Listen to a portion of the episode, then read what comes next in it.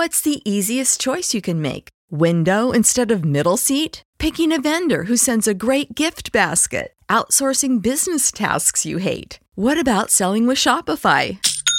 Whether you're selling a little or a lot, Shopify helps you do your thing, however you cha-ching. Shopify is the global commerce platform that helps you sell at every stage of your business. From the launch your online shop stage to the first real life store stage, all the way to the did we just hit a million orders stage. Shopify's there to help you grow. Whether you're selling scented soap or offering outdoor outfits, Shopify helps you sell. Wherever and whatever you're selling, Shopify's got you covered. Sign up for a $1 per month trial period at shopify.com slash try. Go to shopify.com slash try now to grow your business, no matter what stage you're in. Shopify.com slash try. Some of the most basic questions and statements elicit the greatest discussions. What came first, the chicken or the egg? If a tree falls in the forest and no one is there to hear it, does it make a sound? Does art imitate life, or does life imitate art? Seemingly simple inquiries that stir up a flurry of answers. Answers that, like almost everything else in this world, rely on one thing perception. The response to these queries is often dependent on the person you ask. In a world that urges black and white, more often than not, the gray area is where many of us reside. Take the parable of the blind men and the elephant. In it, a group of blind men heard a strange animal, an elephant, had been brought to their town, but none of them were aware of its shape and form. Out of curiosity, they said, We must inspect it and know it by touch, of which we are capable. So they sought it out and touched it. The first person whose hand landed on the trunk said, This being is thick, like a snake. For another, whose hand reached to its ear, said it was like a fan. Another man, whose hand was upon its leg, said the elephant is a pillar, like a tree trunk, while yet another placed his hand upon its side and said the elephant must be like a wall. And the one who felt its tail described it as a rope. The last man, feeling its tusk, stated the elephant is that which is hard, smooth, and must be a spear. How we experience life and ultimately interpret and express it is as distinctive as we are individual. But what happens if our life is littered with and marked by tragedy, unrequited love, death, and sorrow? How would we express it then? Welcome to National Park After Dark.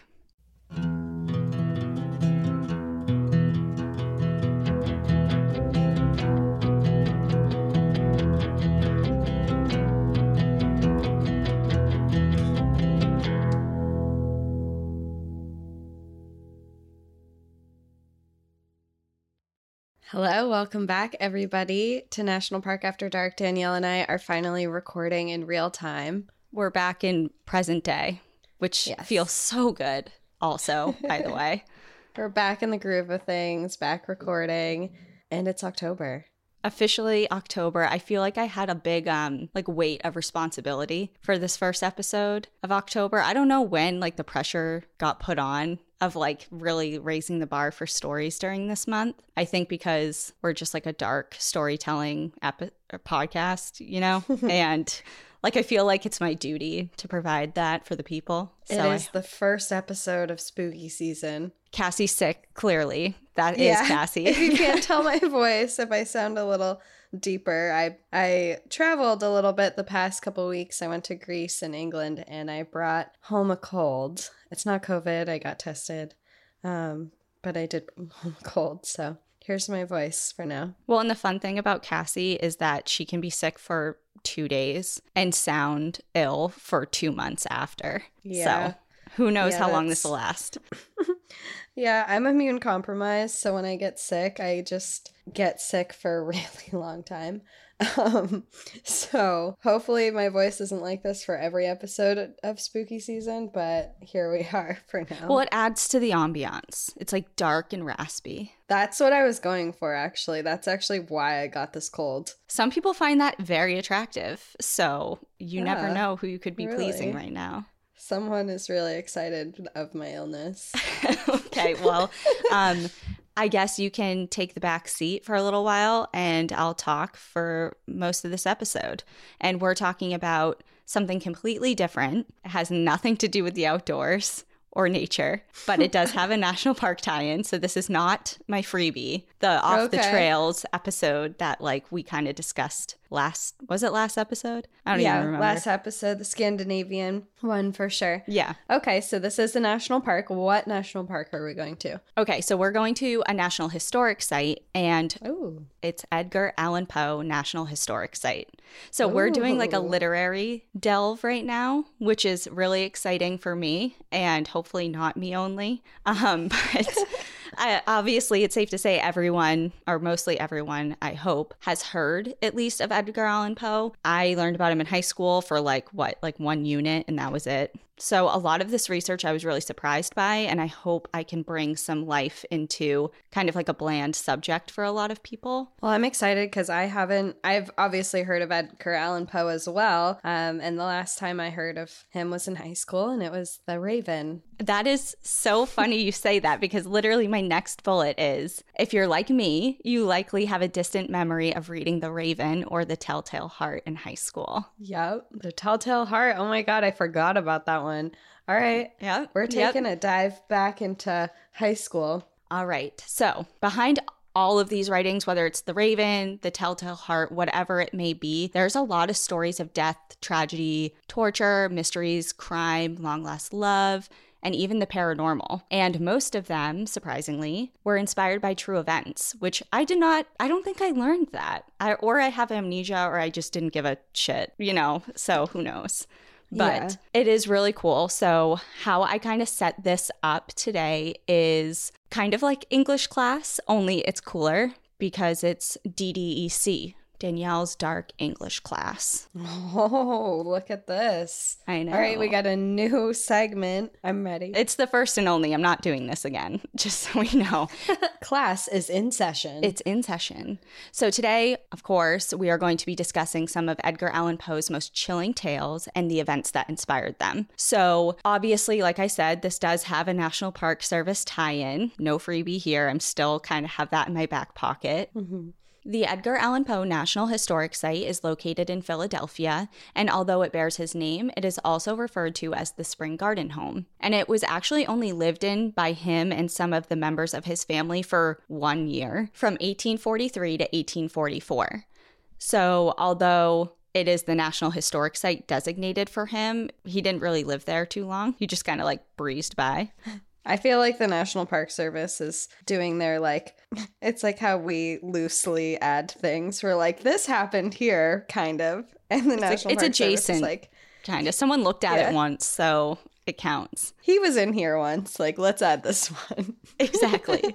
well, there are other structures around the country, including in Richmond, Boston, the Bronx, and Baltimore, that do have connections to him. cool. They're either now museums, early homes, landmarks, and even the bar where he was supposedly last seen drinking have all kind of like laid their claim to fame and connection to him in different ways. But this oh. building is the official National Park Service building for him. Cool. Located roughly a mile from the Liberty Bell and Independence Hall at 532 North 7th Street, this site is the only one of five homes that Poe lived in during his time in Philadelphia that now survives into today. Built in 1842, the three story brick home was rented by Poe and his family for about a year after his wife was diagnosed with tuberculosis. It's said that they moved into this home that at the time was pretty bright and airy and it, they thought that it would help with her condition her tb condition. And although it can't be confirmed it's speculated that several of his writings were penned in the home as if he found inspiration from the house itself. For example his horror story the black cat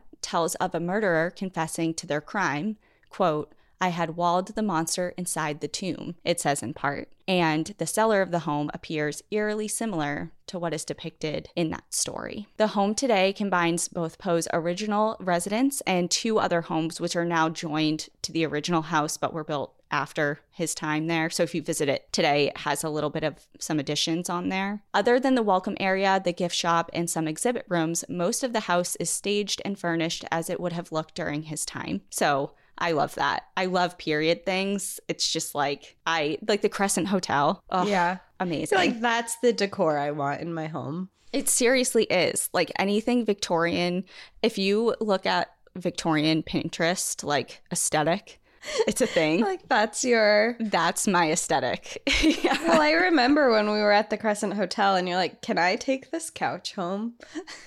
You're like, ew, this like grungy green, not even fluffy couch that Oh my god, it was so uncomfortable. it's not about the comfort, it's about the aesthetic.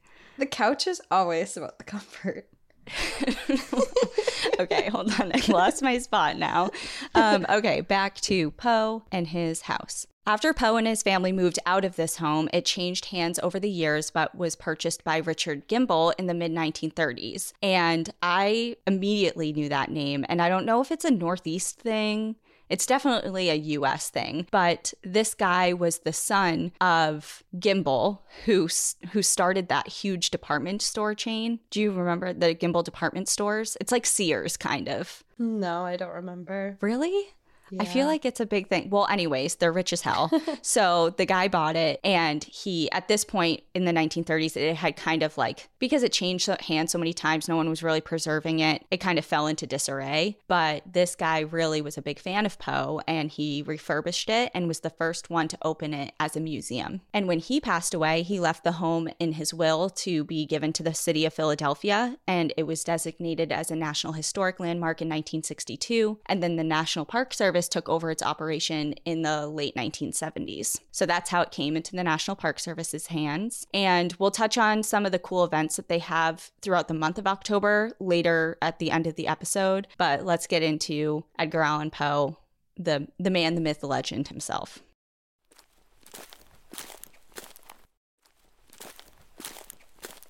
Edgar Allan Poe was born Edgar Poe on January 19th, 1809 in Boston. His parents were two traveling stage actors, and he had an older brother and a younger sister. His father, David, struggled with alcoholism, and his relationship with his wife, Eliza, was a pretty volatile one. His dad ended up deserting his young family, and by the time Edgar was three years old, his mother had passed away as well. At this point, he was taken in by the Allan family in Virginia, although it's important to note he was never formally adopted by them. And while he seemed to have a pretty good relationship with his adoptive mother, Frances, his adoptive father, and him, his name was John, they never really saw eye to eye. John was a tobacco merchant and a really successful businessman. He was very business oriented. And while Edgar, on the other hand, became increasingly more interested in following his literary passions. So they didn't really see eye to eye on pretty much anything. They fought about this all the time because Edgar was just way more interested in romance, like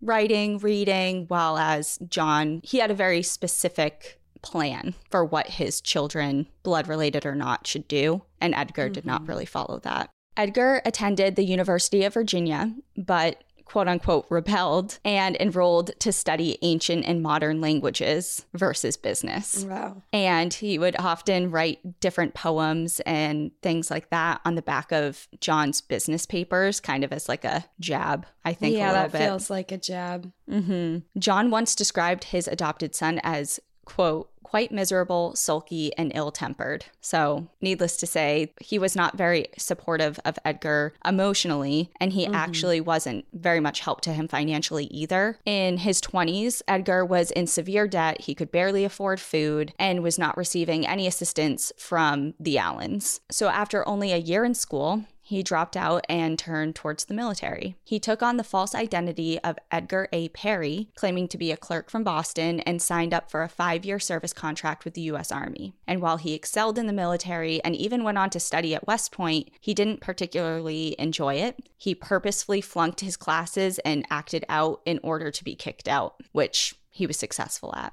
He married his first cousin, Virginia, in 1836 at the age of 27. Right. Normal. Okay. Uh, and she was 13. Ugh. Yeah.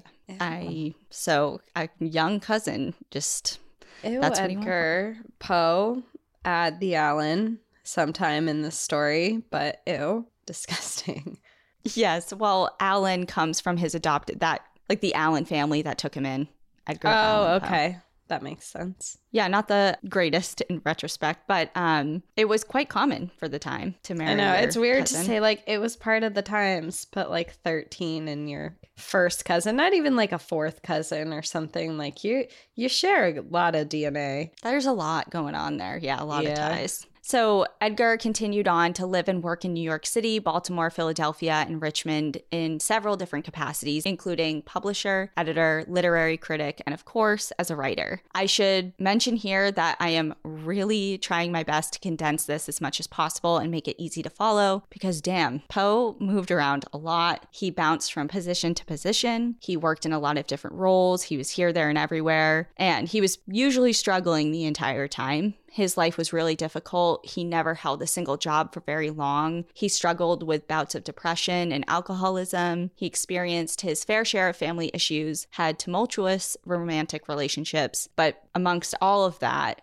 he continuously was writing and publishing work throughout most of his adult life, including back when he was at West Point, occasionally winning like small little prizes here and there for their publications in magazines if they made it that far. Mm-hmm. So, writing was kind of the constant throughout his life, even though everything else was kind of bebopping around everywhere. Today, much of his body of work is celebrated, studied, and remembered. But as it is with many of the great minds in history, this happens posthumously. For Poe, he found intermittent success and recognition sporadically throughout his life as he made a name for himself as a critical reviewer and through some of his writings that made the local papers. But he really received recognition and national fame shortly before his death with the publication of The Raven, which we kind of touched upon in the beginning. If anyone is unfamiliar, The Raven is a narrative poem that tells of a talking raven's mysterious visits to a distraught lover who is slowly descending into madness after the loss of his lover. This piece earned Poe a few years of deserved recognition before his death. Since then, he has been remembered for his tales of horror, his construction of literary standards, his delve into science fiction themes, including time travel and space, way before sci fi was an established genre, and he has been credited for inventing the modern detective story. Oh, interesting. So I hope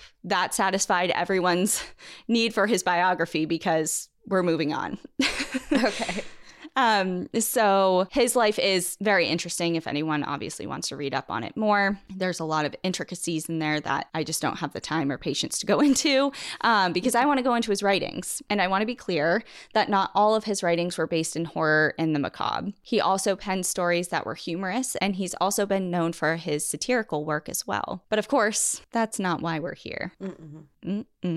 So, how this is going to work is I chose a handful of his spookier writing pieces. According to the Edgar Allan Poe Society of Baltimore, his published work contains one novel and three collections of tales that include 69 poems. They're all very interesting, and it was really hard to choose. Of course, I didn't read all of them. I'm not a psycho.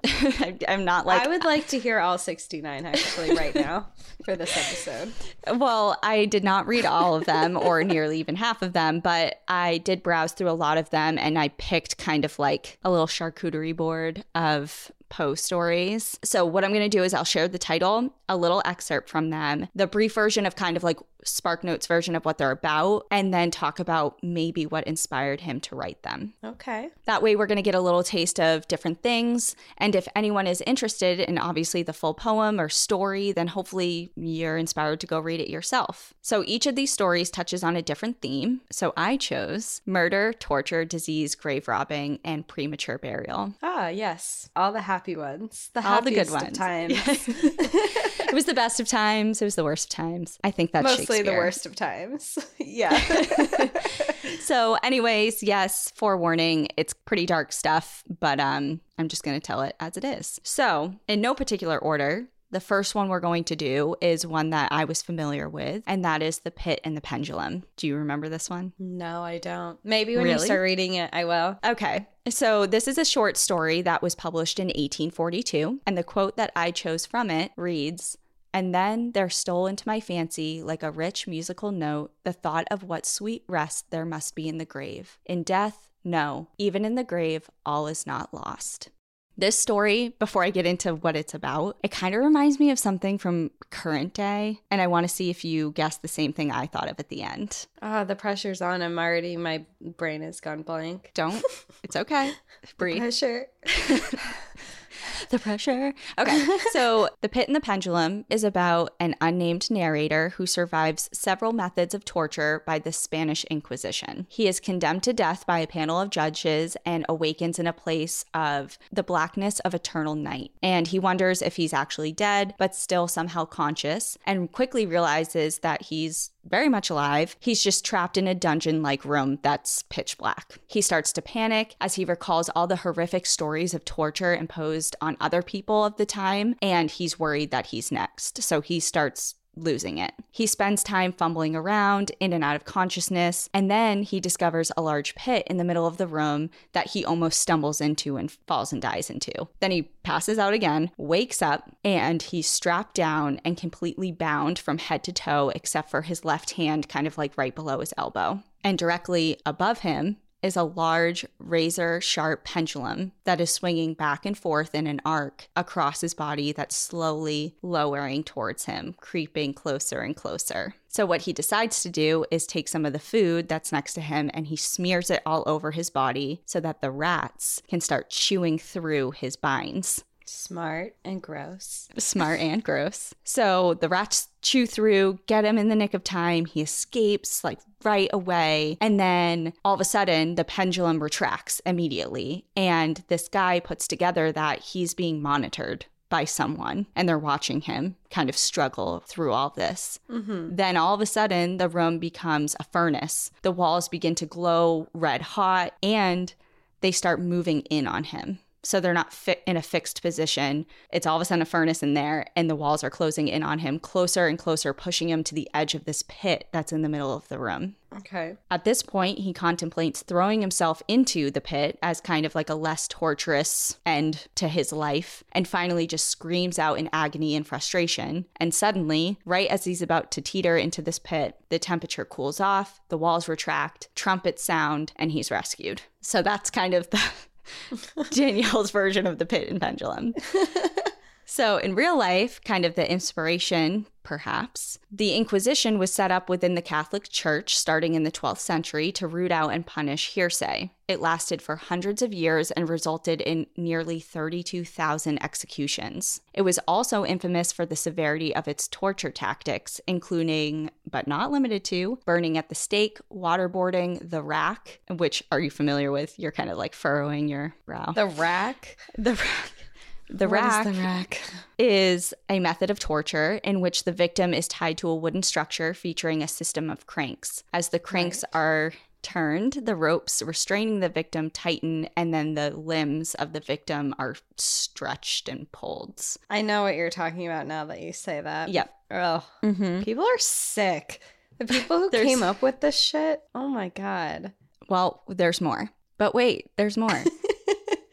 The strappado, or reverse hanging, is a method in which the victim's hands are tied behind their back, the body is suspended by a rope attached to the wrists, and the addition of weights would add intensity and pain. So their shoulders would often be dislocated, and if it was continued for a prolonged period of time, it would result in their death. Or there's the wheel, where a wagon wheel or something similar would be used as a fastening point for a victim. The victim would, be spread over it and beaten, and where the kind of the prongs of the or spokes of the wheel connected or made contact with the body and someone would beat them it would break their bones. It was it was horrific. So anyway um that's enough about torture methods via a la spanish inquisition but it was a very real thing.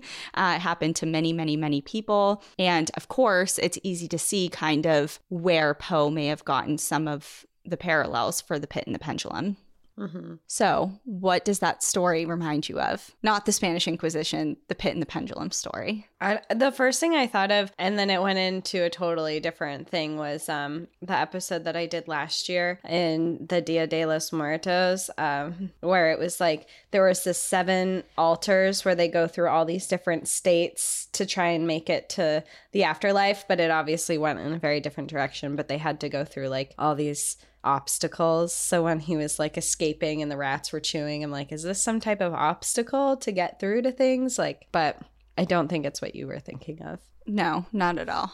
I was thinking of the classic movie Saw and subsequent films. Oh, God. No, my mind did not go there. That was bad. Maybe that was some inspiration, though, from Saw to uh, add some of their sick. Well, if you think about it, because like someone is trapped in a room with all of these different torturous things happening to them and somebody is watching them yeah. go through all that shit. Like that's Yeah. the first thing I thought of. I was like, wow, this kind of reminds me of Saw. It was the original Saw. Edgar Allan Poe, original Saw.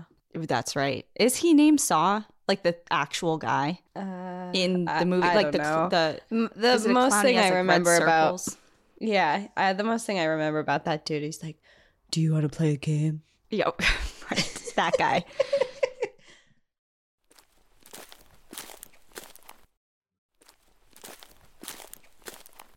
Next up is another short horror story, and it's called Berenice. And this one's kind of so messed up. Good. It was published in 1835, and the quote I chose from it is How is it that from beauty I have derived a type of unloveliness?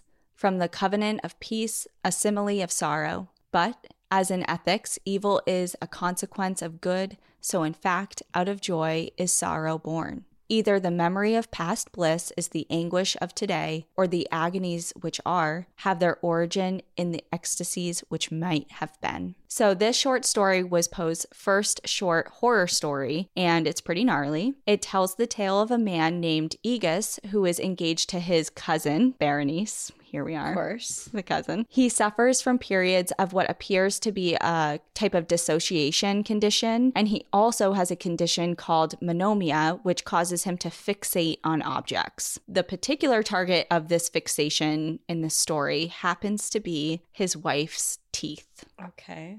or his wife to be, I should say. They're not married yet. His cousin. His cousin's His cousin. teeth. So Berenice is young and beautiful, but soon she comes down with a sort of degenerative disease which causes her body to fail and wither, but her teeth remain perfect. The story tells of Aegus obsessing over her teeth and imagining himself holding them and examining them. You mean holding them? Keep them in her mouth. They don't stay there for long. So, a servant for the family informed him that Berenice had passed and was soon to be buried. And shortly after the news, he awakes or comes to from a dissociative state, covered in mud and gore, with a box on a table next to him. Alongside it, a dirty shovel leans against the wall. A servant for the family approaches him and shares the news nervously that Berenice's grave had been violated and that her body had been mutilated. And with a twist, she was still alive. Inside Wait, the I thought box. she died. Yeah, but he suffers from a lot of kind of delusions. So, from what I gather, I did not read this in its entirety. I just read excerpts. But from what I gather, I think maybe he imagined someone telling him that she was dead. So, whether or not he buried her alive and then did what he was. I'm about to tell you, or what, whatever. Either way, there's also themes of being buried alive that we'll talk about later. That's not really the main focus of this one, but either way, so he's like, oh shit, he looks at himself covered in mud. There's a shovel. He has no idea what happened. He looks at this box, opens it up, and out comes oral surgery instruments and 32 perfectly freshly pulled teeth. So that's the story. Wait, and she's still alive at this point? She was still alive in the story when she was buried and her teeth were pulled out of her head. Yes, to answer your question. Well, that's that's horrific. That's awful. So, interestingly, at the time of this writing, Poe was living in Baltimore when an article was published in the paper that reported grave robbery, which we've talked about before in my Burke and Hare episode, however mm-hmm. long ago. But in this particular article, they were talking specifically about robbers that had been stealing teeth from corpses for use in dentures. And that article was published in the Baltimore Saturday Visitor in 1833. And this story was published two years later. So whether or not he got inspiration from real life events for this twisted tale, who knows? But it seems maybe not like a coincidence. Imagine you get, like, I go to a lot of different oddity shops and I see a lot of different, like, antiquities and and a lot of them have to do with teeth. Like there's always teeth involved, human teeth. And I've seen a lot of just like dentures and things, and I've never thought of maybe them coming from real human teeth. Well, I, I, yeah, I guess, yeah, yeah. I've never thought of that either. Like you can make them. You can make dentures. You don't need to rip them out of dead people. It's disgusting. I'm sick. I'm absolutely sick. Well, didn't uh, George Washington have wooden dentures? Yeah, I think there's like so. a leap from like fake to real, and then now we're back to fake, but they're realistic fake. But somewhere in the middle there, there was they were from dead bodies apparently. Yeah, just eat your mush and keep your keep your gums. You don't need these. Blah, blah.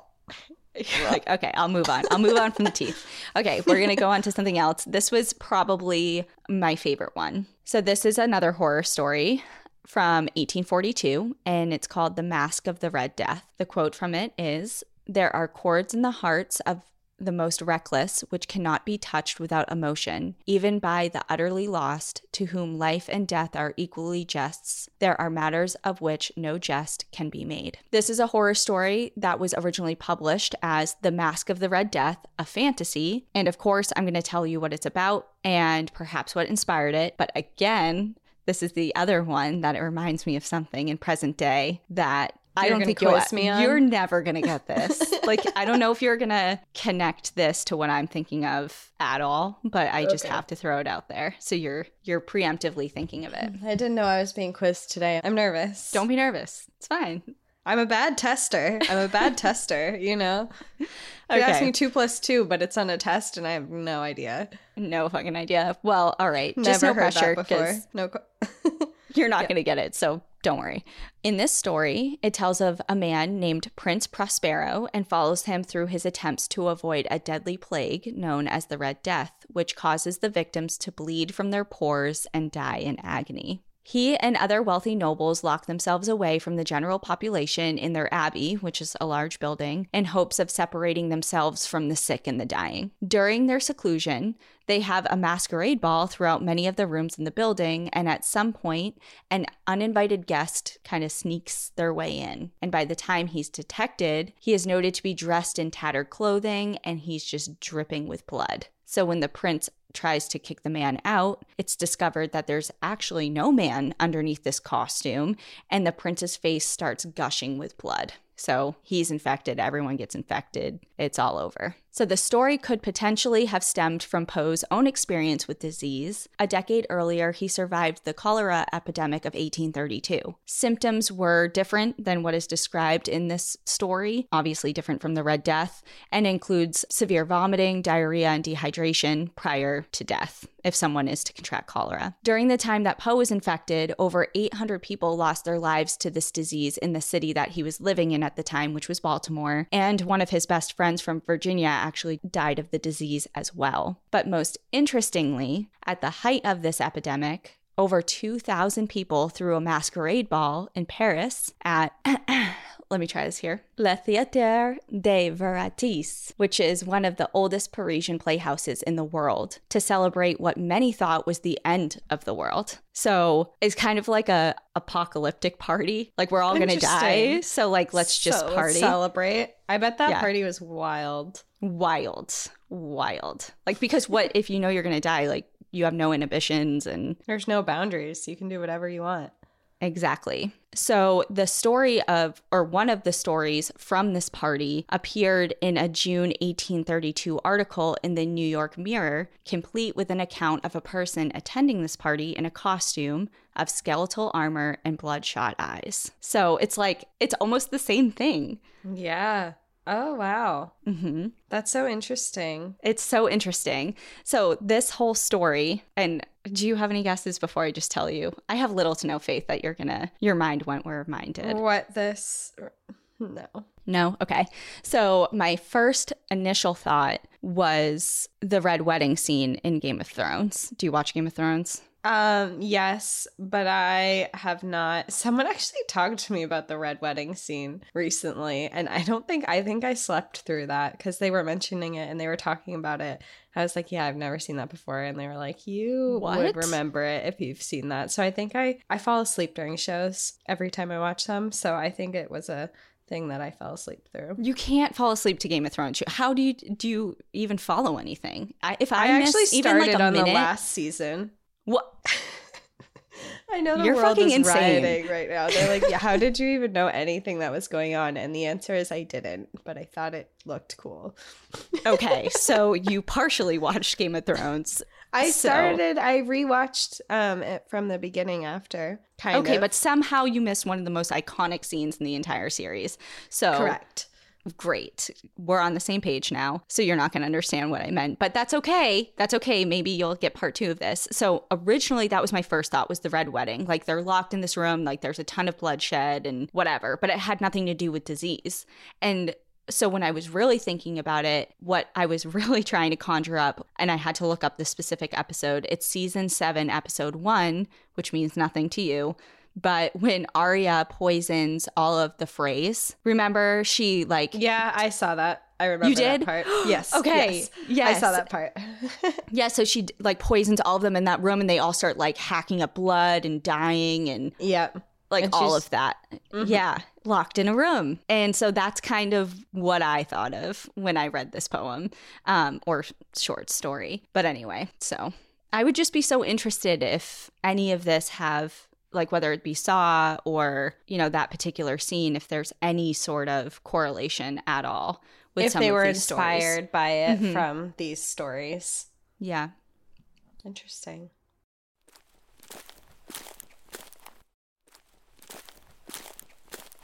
All right, next up is The Murders in the Rue Morgue, which was a short story in, uh, published in 1841. The quote is In investigations such as we are now pursuing, it should not be so much asked what has occurred as what has occurred that has never occurred before. Described as the first modern detective story and first published in 1841, The Murders in the Rue Morgue is about a brutal double murder that takes place in Paris. The narrator describes reading about a crime in the paper and meeting a man named Dupin who takes a great interest in it and its subsequent investigation. One night, neighbors hear a horrific scream from an apartment building. The police finally gain access to it and discover a totally disheveled scene. There's locks of hair, bloody razors, and a rifled through safe. They soon find a young woman stuffed in the chimney and another body, that of the young woman's mother, in the courtyard outside of the building. She was badly beaten, and her throat was cut so severely that her head almost fell off when her body was moved by the police. The Dupin character essentially analyzes the scene and picks up on things that the police either mishandled or didn't notice about it.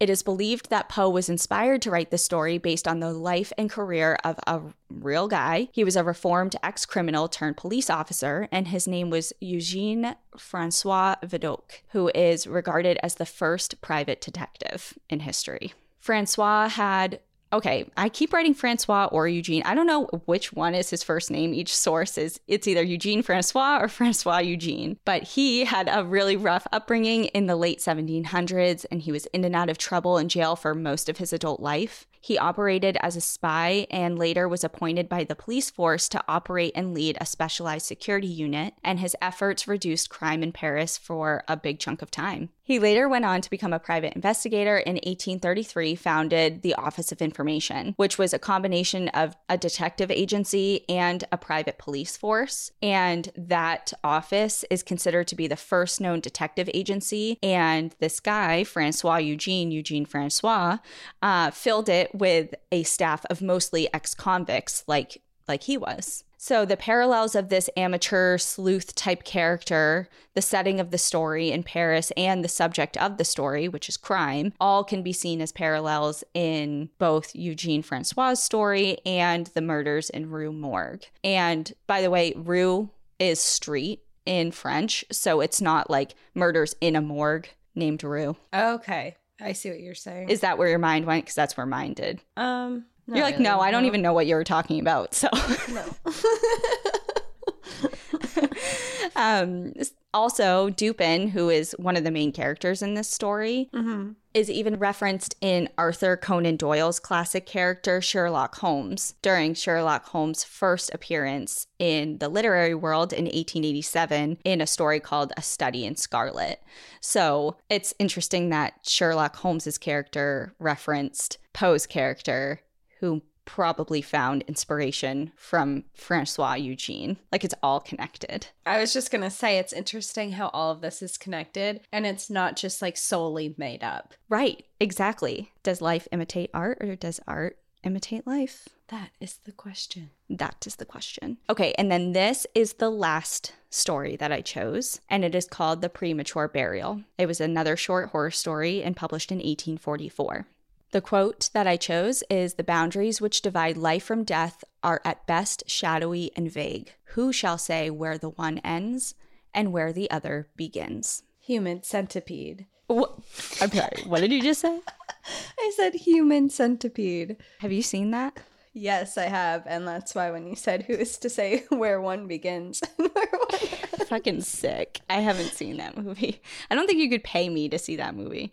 Is it? It's just creepy, right? It's not scary. It's not it's not I mean it's kind of scary the concept is terrifying. It's mostly just disgusting. Like you're watching it and you're like what sick mind thought of this as a horror movie? The sick mind that knew another sick mind like yours would watch it. I watched it, and even I would even say the storyline in it is a little crazy. Um, just because there's so many parts where you're like screaming at the TV, like just leave. Like I remember there's this one specific scene where the guy, are these girls escaped, the guy's chasing him, and they're in this bedroom that has this huge sliding glass door that leads outside in a way. And instead, they grab a lamp to get ready to like fight this guy. And it's just there's just so many points in the movie where you're like, you know what? You you could have got away. Just he's gonna sew your mouth to the other person's. Just it's happening now because you didn't listen to it. Was this an early 2000? I feel like I saw this at like Blockbuster, like early I don't know. 2000s. Let's see. We're we're derailing. We're derailing, but it's important. There's three of them. Oh, good. It came out April 30th, 2010. The third one or the first one? The first one. The th- second one came out in 2011. The third one came out in 2015. And then they made another one that's not the human centipede, but it's called Tusk. Okay, I do. I did not see Tusk, but I know it's with uh, Justin Long, Is that that? guy. Yep, you're right. Yeah, it is with Justin Long. You're right. Okay, well, I'm disappointed that it was created so recently because I feel like that's. I you gotta know. go watch it now. I just feel I like don't. you, it's disgusting and you'll hate that you saw it, but it just it's like one of those things that you just have to do. You know? Says who? No one has ever said that. okay, I'll add it to the list that my Cassie list that anytime I'm like, hey, you have to do this or watch this, or you're like, uh huh. And you never, ever do it. Just as like a blatant, like, slap in my face. You're like, yeah, sure, I'll do it. And you just don't. Same. I forget. I'll I add forget. it. No, you don't. yes, I do. And I tried to watch up and I fell asleep. How do you get through anything without falling asleep? I don't usually. Oh, okay. We're going so off the rails. I'm sorry to anyone who's listening to this. anyway, Edgar Allan Poe. and the premature burial. Yes. So, this one, in my opinion, totally exemplifies why Edgar Allan Poe's writing transcends time and generations because it taps into a really real, a very real fear. And specifically in this story, it's taphophobia, which is the fear of being buried alive. Okay, yes, definitely a fear. He has two other writings that deal with this subject as well. It's kind of a common theme in his writings, but this story is told by an unnamed narrator that lives with a condition called catalepsy, which is a medical condition characterized by a trance or seizure with a loss of sensation and consciousness accompanied by rigidity of the body. So essentially, this condition will sometimes make a person appear dead when they're not. That's terrifying. The narrator in this story is petrified that with this condition, he would be mistaken as dead and then subsequently buried alive, and goes on to tell many fictional stories of people who experienced just that, including one of a young bride who was thought to be dead, was then buried, only then to be discovered by her past lover, who dug her up in hopes to take some of her hair as a keepsake, and was like, Oh, you're actually alive. I mean, I guess that's really lucky, but I'd also be like, ew, when I die, you're gonna unbury my corpse. What is wrong with you? But I'd be He like, but thank you for coming. But thank you for coming. Thank you for being here. And actually, it goes on like they run away together and it's a whole thing. But, anyways, so it, it turns out kind of cool. But yeah, it's creepy. It's like, oh, you wanted a block of my hair? You like couldn't have gotten bad. that before. It's well, no, like- she, he couldn't have because he she was married to someone else, even though she didn't want to be. She was really in love with this other guy that okay. dug her up. It's complicated. it's it is complicated, but um, at least he wasn't going in to pull out her teeth. So Fair. She There's picked that. a better one for sure. Yeah. So even though this is a very real fear that people have, it's kind of like deeply ingrained in the human condition, I feel like. It was actually pretty valid back in Poe's time. Many people died at home and were buried pretty quickly without going through an embalming process, and sometimes people were wrongfully pronounced deceased only to wake up buried in a coffin. Despite rigorous testing, according to their abilities at the time, which weren't a whole hell of a lot, they included pinching people's nipples really hard, sliding. me up. that would do that would do a lot of things to me, including waking me up. Me up. Um, they would also slide sticks underneath people's nails. Like, hey, Oh. are you alive? I guess if you're not waking up to this stuff and Inserting various instruments up rectums just to like test their reactivity. There's a lot of things that people were like, hey, are you alive or what? You know? if you're not reacting to these things, like whose fault is it really that you got okay, but if you're in a coma, you, know what I okay, mean? Okay, yeah, yeah.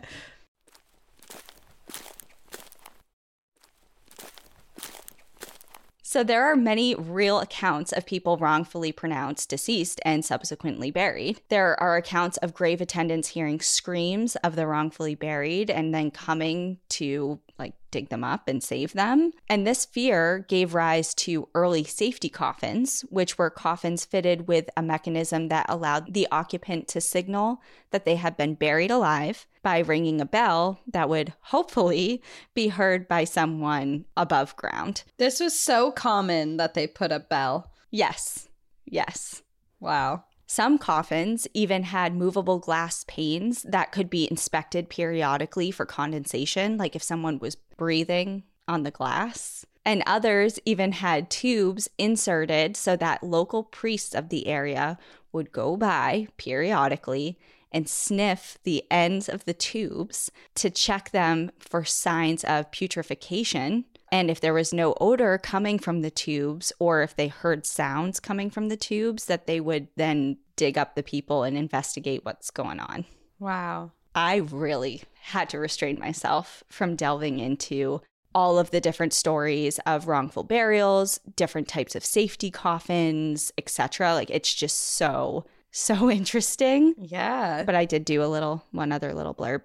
So in 1843, a year before this story, The Premature Burial, was published, life preserving coffins were patented and would spring open with the slightest movement of the occupant inside, which I do get the core of that whole thing. Like, I understand the thinking at the time, given the knowledge that the people had of natural decomposition processes, which was not a lot, because as we know now, through decomposition, corpses move and shift and change as mm-hmm. that process is going along. So I'm sure that all of that movement likely led to a lot of false alarms because if it's like a hairpin trigger, the slightest movement, an alarm goes off, you know? yeah. And this fear of being buried alive was so real that the Society for the Prevention of people being buried alive was founded in the late 1800s. That's terrifying. So I understand why people were so afraid. I'm less afraid of that happening now, but Well, of um, course. Yeah, of course now we have a medical advancements like the stethoscope for one. yeah, Very you can simple. check for a heartbeat. And Yeah, exactly. So, obviously, medical advancements and even different processes. Like, obviously, I know not everyone goes through the process of getting either themselves or their loved ones embalmed and things like that. Obviously, that's a surefire way to know if someone's dead or not. Um, But at the time, you know, you just died at home, you get buried right away because you don't want to start decomposing in, in the house, and mistakes happen. And there's been a lot of different accounts of people getting exhumed for one reason or another, and the bodies will show like wounds on the hands of- from trying to escape. trying to yeah escape. Maybe they should have just let people decompose for a couple days before they buried them. Which I think was, I mean, this Society for the Prevention of People Being Buried Alive. they um, were the advocates. one of their recommendations was truly wait it out. Wait until they start like smelling, for lack of a better Yeah. elegant, more elegant term. Yeah. So, anyways, um, those are the little story, the small stories that I chose. But going back to Edgar Allan Poe himself, he died on October 7th of 1849. A couple days prior, he had been found on the streets of Baltimore, reportedly delirious in distress, and was wearing clothes that were not his own. He was taken to the Washington Medical College where he passed away. Reports vary, but some claim that he kept repeating the name Reynolds over and over, even though no one knew what he was talking about. And others say that his final words were, Lord, help my poor soul. His cause of death can only be speculated at this point, as no medical record of his time at the hospital or even his death certificate have survived to this day. However, different newspapers at the time reported the cause of death as either cerebral inflammation or congestion of the brain, which apparently were pretty common terms back in the day to describe other conditions. It was kind of like an umbrella term to mm-hmm. describe other things such as alcoholism or other medical conditions. And he was 40 years old at the time of his death. So he was pretty young. He was pretty young. He lived a really hard, short life, mm-hmm. but also he did, I mean, he really cranked out a lot of beautiful works of writing that clearly are remembered today and studied today. Everyone in America, at least I can speak for, in almost every high school, at least discusses him at some point. And of course, he's renowned internationally as well. And back to the historic site, it celebrates something called Poe-tober, which has a whole month, obviously, of October that has special programs that are conducted throughout uh, the month that include candlelight tours throughout the historic home. There's different ranger led talks about Edgar Allan Poe and his life and his work. There's events where you can even test your decoding skills, which I kind of interpret as kind of like an escape room type of deal Mm-hmm. because Poe was very into cryptography and creating ciphers and puzzles. And he even wrote an entire story called The Gold Bug, which was centered around the solution to one. And fun fact, he published a ton of them, and one of them well, two of them actually remained unsolved for very long after his death. And the last one was finally decoded and solved in the year 2000. Wow. Yeah. That's like that's so recent. It's 22 years ago, but still, like it seems lifetime. very recent, and Yeah. especially comparatively to when it was penned, I'm sure. Mm-hmm. There are also different events held at the Westminster Hall and Burying Grounds in Baltimore, Maryland, where he is buried, including different historic walks, ghost hunts, Poe death exhibits, and tours of the catacombs under the burial grounds and church. And cool. just a little side note yesterday, yeah, yesterday, I put up like a little question and answer thing when I was bored at the airport. And we got a couple of questions of people like, we all know what is on Cassie's lists. What is on yours? I and. Do tell. I froze. I was like, uh, I don't know. I don't know. And I did. I thought about it for a while. But there is one thing that's definitely on there and probably in the top three to five. And that is going to the catacombs in Paris. Mm-hmm. And I know we've talked about that before. I think privately, I don't think we ever talked about it on the podcast, but that's definitely something that I've always really, really wanted to see in person. So if I can't get there, I think I'll settle for the one in Baltimore to start. So maybe well, I already have an idea of how we could go to the catacombs, which I'll discuss soon with you um, after this recording. okay, I'm nervous. I'm like, I already know how we're gonna go. If you want to go, let's go. Um. Great. Okay. Well, I guess we'll end it there so you can tell me. Um, okay. But I really hope that the Edgar Allan Poe National Historic Site, maybe one of those events I just talked about, or hopefully one of his stories that we talked about, are now on your list to either go, do, or read. Well, that's it on Edgar Allan Poe and his terrible tales and the conclusion of Danielle's dark English class. We'll see you on Thursday for Trail Tales. And in the meantime, enjoy the view. But watch your back. Class dismissed. Get out of here.